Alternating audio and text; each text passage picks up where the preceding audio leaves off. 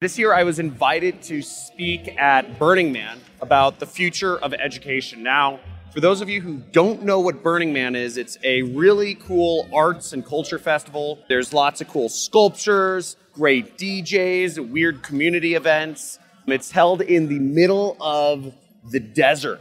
I've been invited to give out here. There's 75,000 people out here. Very excited uh, to talk about this subject and enjoy. Welcome to the Internet Jet Set podcast. Now, this podcast is made for those who are tired and want to ditch their corporate lives and work for themselves and experience everything that the freedom of self employment has to offer. So, on this podcast, my guest and I will share tactical ways in which you can work for yourself and the blueprint to get started building the life of your dreams. So visit me on my YouTube channel, John Crestani on YouTube, for more exclusive content and to get access to a free training course to help you get started with your first profitable internet business. So I'm absolutely crazy passionate about uh, education, and this talk is going to be all about. I feel like education is one of those areas of society that we've taken for granted for so long and really not taken any hard amount of looking into how we can really disrupt this field and how we can evolve it to be more efficient and more future focused to help people all around the world rather than just you know privileged people who can go to you know the modern schooling system. So um, by trade, I'm a uh, educator. I have uh, thousands of students all around the globe, um, and I've been doing this for years. Uh, what this talk is going to revolve around is I'm going to go over briefly kind of the history um, as I see it of education, which is really nuts. It's really hard to find uh, like the history of edu- the education system and how it evolved to get to its modern state.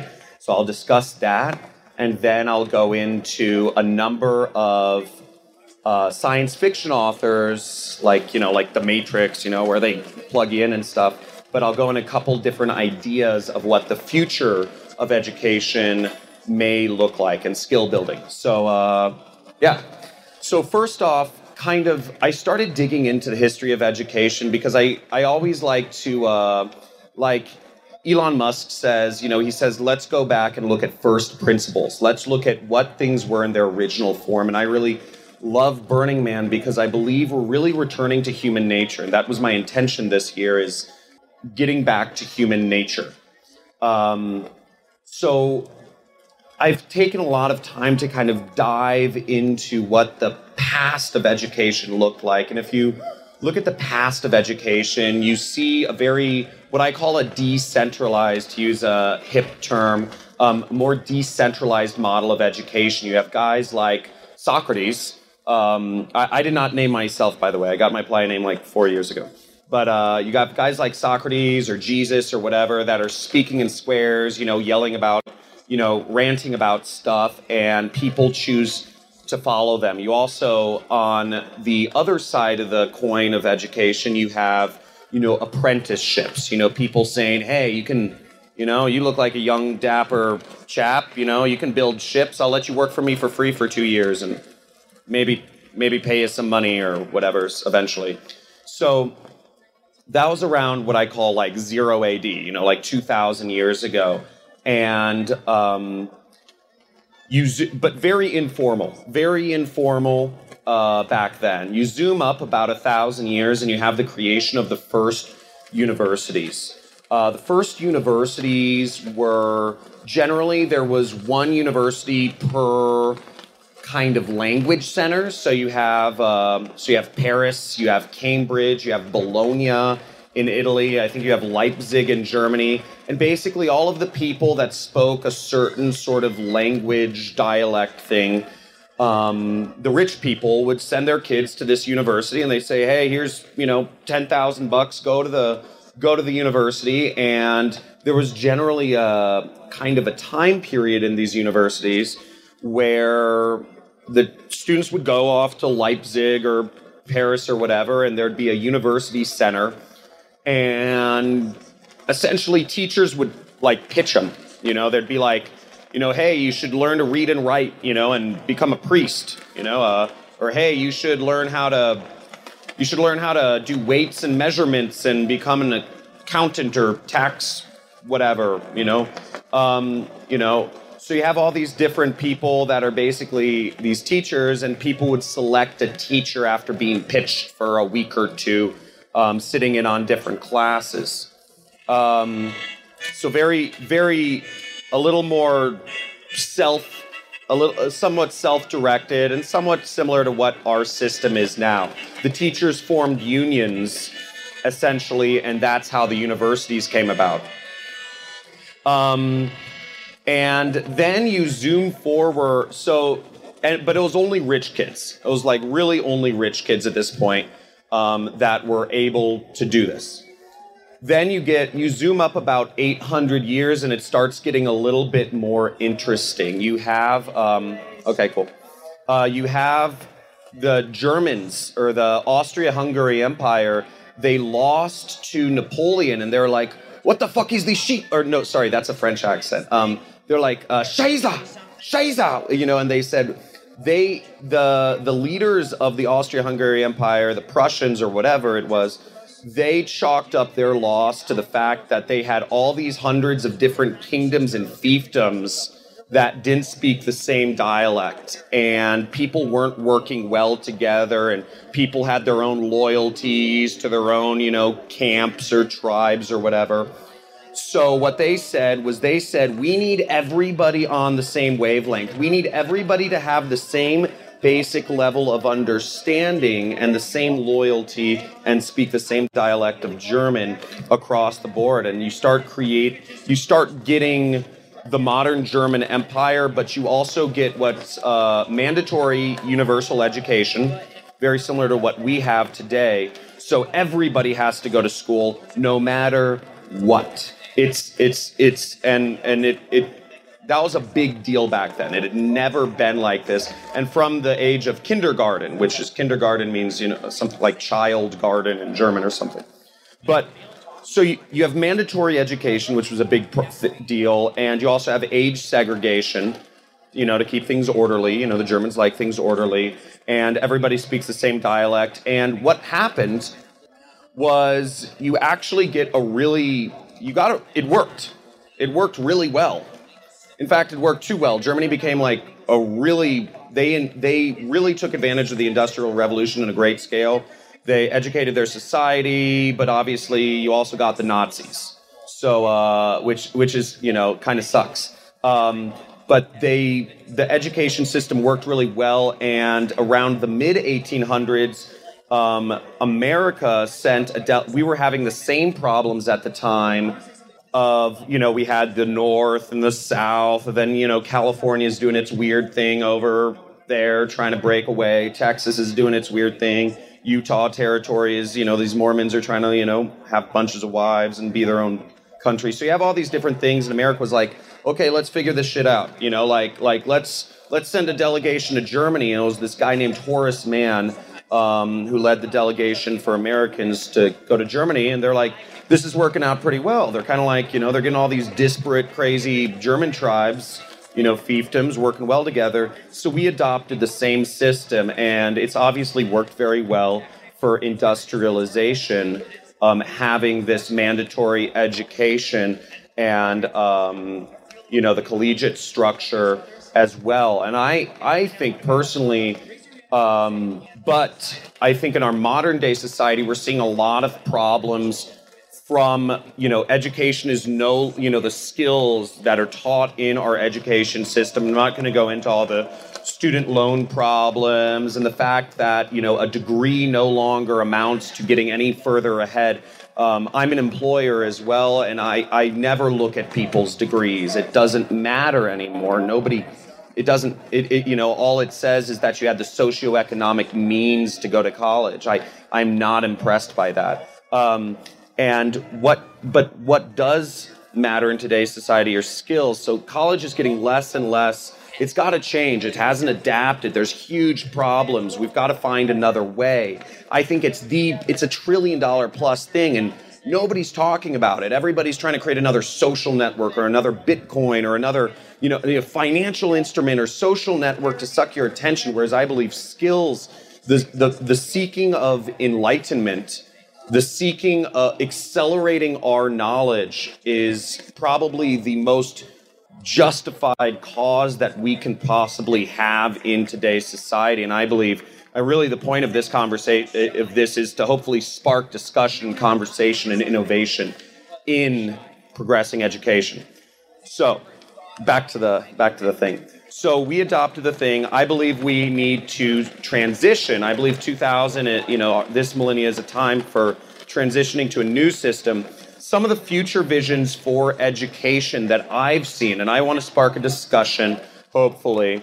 Um, uh, a few things that are interesting from science fiction authors. So, for those of you who have seen The Matrix or who have read the book by Vernor, uh, Vernor Vinge, Rainbow's End, I'm a, I'm a sci fi junkie. Um, there's this concept of, in Vernor Vinge's Rainbow's End, they call it J- JIT, or J- just in time training. Uh, and in the book, there's problems with having too much just in time training. People get PTSD like symptoms. And this is similar to in The Matrix. You see this concept of people plugging in and jacking in, and they're like, I know Kung Fu. And it's like you basically are downloading skills, and this is an interesting idea. Um, Elon Musk is working on like neural mesh, and you know, so that's an interesting idea, kind of like faster ways of downloading information, a more efficient way of transmitting skills into our brain. Another future vision of education. Notice I'm jumping ahead like 50 years in like these ideas for education, but um, you know, I, I you know, the, I I'd prefer to let the science fiction authors do the work because they're the most they're more creative than any than I I am. Um, Ready Player One, for those of you who have read the book, not seen the movie, I don't know, the movie butchered a lot of the plot, if you ask me. Um, and also, and also the Matrix, you have this concept of VR education, but Ready Player One does it very well on this planet, uh, Ludus. It's an education planet. All the students go to university on Ludus, and they're learning in virtual reality, and you have access to the best teachers. Um, in Neal Stephenson's The Diamond Age or A Young Lady's Illustrated Primer, you have this concept of AI assisted. Uh, uh, uh, an, an, an AI, an educational like AI assistant. It's a it's a book. That's the Young Ladies Illustrated Primer. It's an AI assistant that helps you out with whatever you need to learn or guiding you, um, whatever you want to do at the time. It's like a like Google times, like Google meets life coach almost. You know, it's like t- times a hundred. In Daniel Suarez's book, uh, uh, and, and people can give a whoop whoop if anybody like knows or likes these books. I'm really a big fan of these books. In Daniel Suarez's book Daemon, you have this concept of AR education. So you have factory workers or people that they don't need to learn skills; they just they just have a heads up display which tells them what to do and when to do it. Drag this, move this over here, put the light bulb in the socket here, twist. And, um, and another interesting concept throughout many of these books is that you have, uh, you also have many more, like, almost like cult like figures throughout many of these books. You have people choosing where they go to learn rather than having it pushed upon them um, in some of these utopian or dystopian societies. So you have a lot of different. Uh, those are some models of what the future is. I hope you guys enjoyed this talk. I hope you guys, especially this guy right here, gets excited about it. Well, maybe not that guy, but gets excited about education. Sorry, I was making fun of you. Uh, and um, yeah, I'll, you know, if there are any questions, I hope you guys. Uh... What is the most lacking area of education right now? That's your question. That's a good question. Um, well, I'll, I'll speak from personal experience and kind of what I do is I'm I'm a YouTuber, and I think YouTube is one of the most untapped places for education period. So many people are going to get their education from YouTube now in short form videos that are 5 to 15 minutes and they're and and for a lot of software programs or technical skills or let's say you want to program you know different a you know like chatbots or ai things there's so much opportunity there. And i know so many people getting into that field who are you know also youtubers. I think that's and you know i've you know that's my business. I think that is a huge opportunity area and it's where people are naturally going so, th- and it's easy to get into. I don't know. That's my take. So, like, will you're talking about will educational institutions get more uh, vertically integrated and start leveraging like the talent that they have and growing, you know, create becoming software development companies and um, so great question. Um, you see some things like this happen. First of all, I think special, like being specialized in something very specific, is generally the way to go. But you kind of see stuff like this happening. Like uh, if you've ever logged on to Udacity, you will see that um, a lot of the courses are sponsored by, you know, they're they're different programming s courses, but they're spon- Have you logged on to Udacity? Well, there you. Th- that's it. That's it. It's that's it right there. You have courses sponsored by Google Google sponsored Swift programming. You have, you know, Adobe, you know, uh, you have NVIDIA sponsors, you know, machine learning programs. So they're training, they're they're working with a partner to train people, which they are directly trying to hire. It's it's a direct you, that that's they're using these companies as feeder tools. Um, I personally believe uh, this is so, sort of offshoot, but I don't think the change is coming from the university, the government system. I think it's it's just very slow to move. I mean, they're still giving kids textbooks, which seems kind of ridiculous. And you know, I, I don't know if any of you have heard of the uh, online um, company uh, Masterclass, where you can learn tennis from Serena Williams. You can, you know, Steven Spielberg teaches filmmaking. You have John Leguizamo teaching comedy. Or no, sorry, Steve Buscemi, even better. You know, and so you have all of these, you know, you have Frank Gehry teaching architecture. And I believe a lot of these things are going to move towards. I don't think the universities are going to, you know, why, why have, why have 10, 20,000 film teachers when you can go through a course that's 80% led by Steven Spielberg and 20% personal attention from TAs that are trained by Steven Spielberg or whatever. I believe we're moving more towards a model of uh, people are going to be choosing to work with highly successful people in their given fields first and foremost that, and and I think it's coming from outside the education system. So I think Udacity I think Udacity is really smart in in this field. Um, uh, does that answer your question? Sort. Okay. Cool. Thank you, guys. Oh, thank you. That's a wrap. Thanks for listening to this episode of the Internet Jet Set podcast. Now, if you're not subscribed already, be sure to do so now. And if you enjoyed this episode, I'd love it if you could do me a quick favor and rate and review the podcast on the Apple Podcast app. Now, this lets the platform know that I'm doing something right and people like you love the content. It'll be a huge help, and I would be super grateful. Also, be sure to head over to my YouTube channel. My name is John Crestani on YouTube, C R E S T A N I, and pick up my free course on affiliate marketing that'll be available once you subscribe.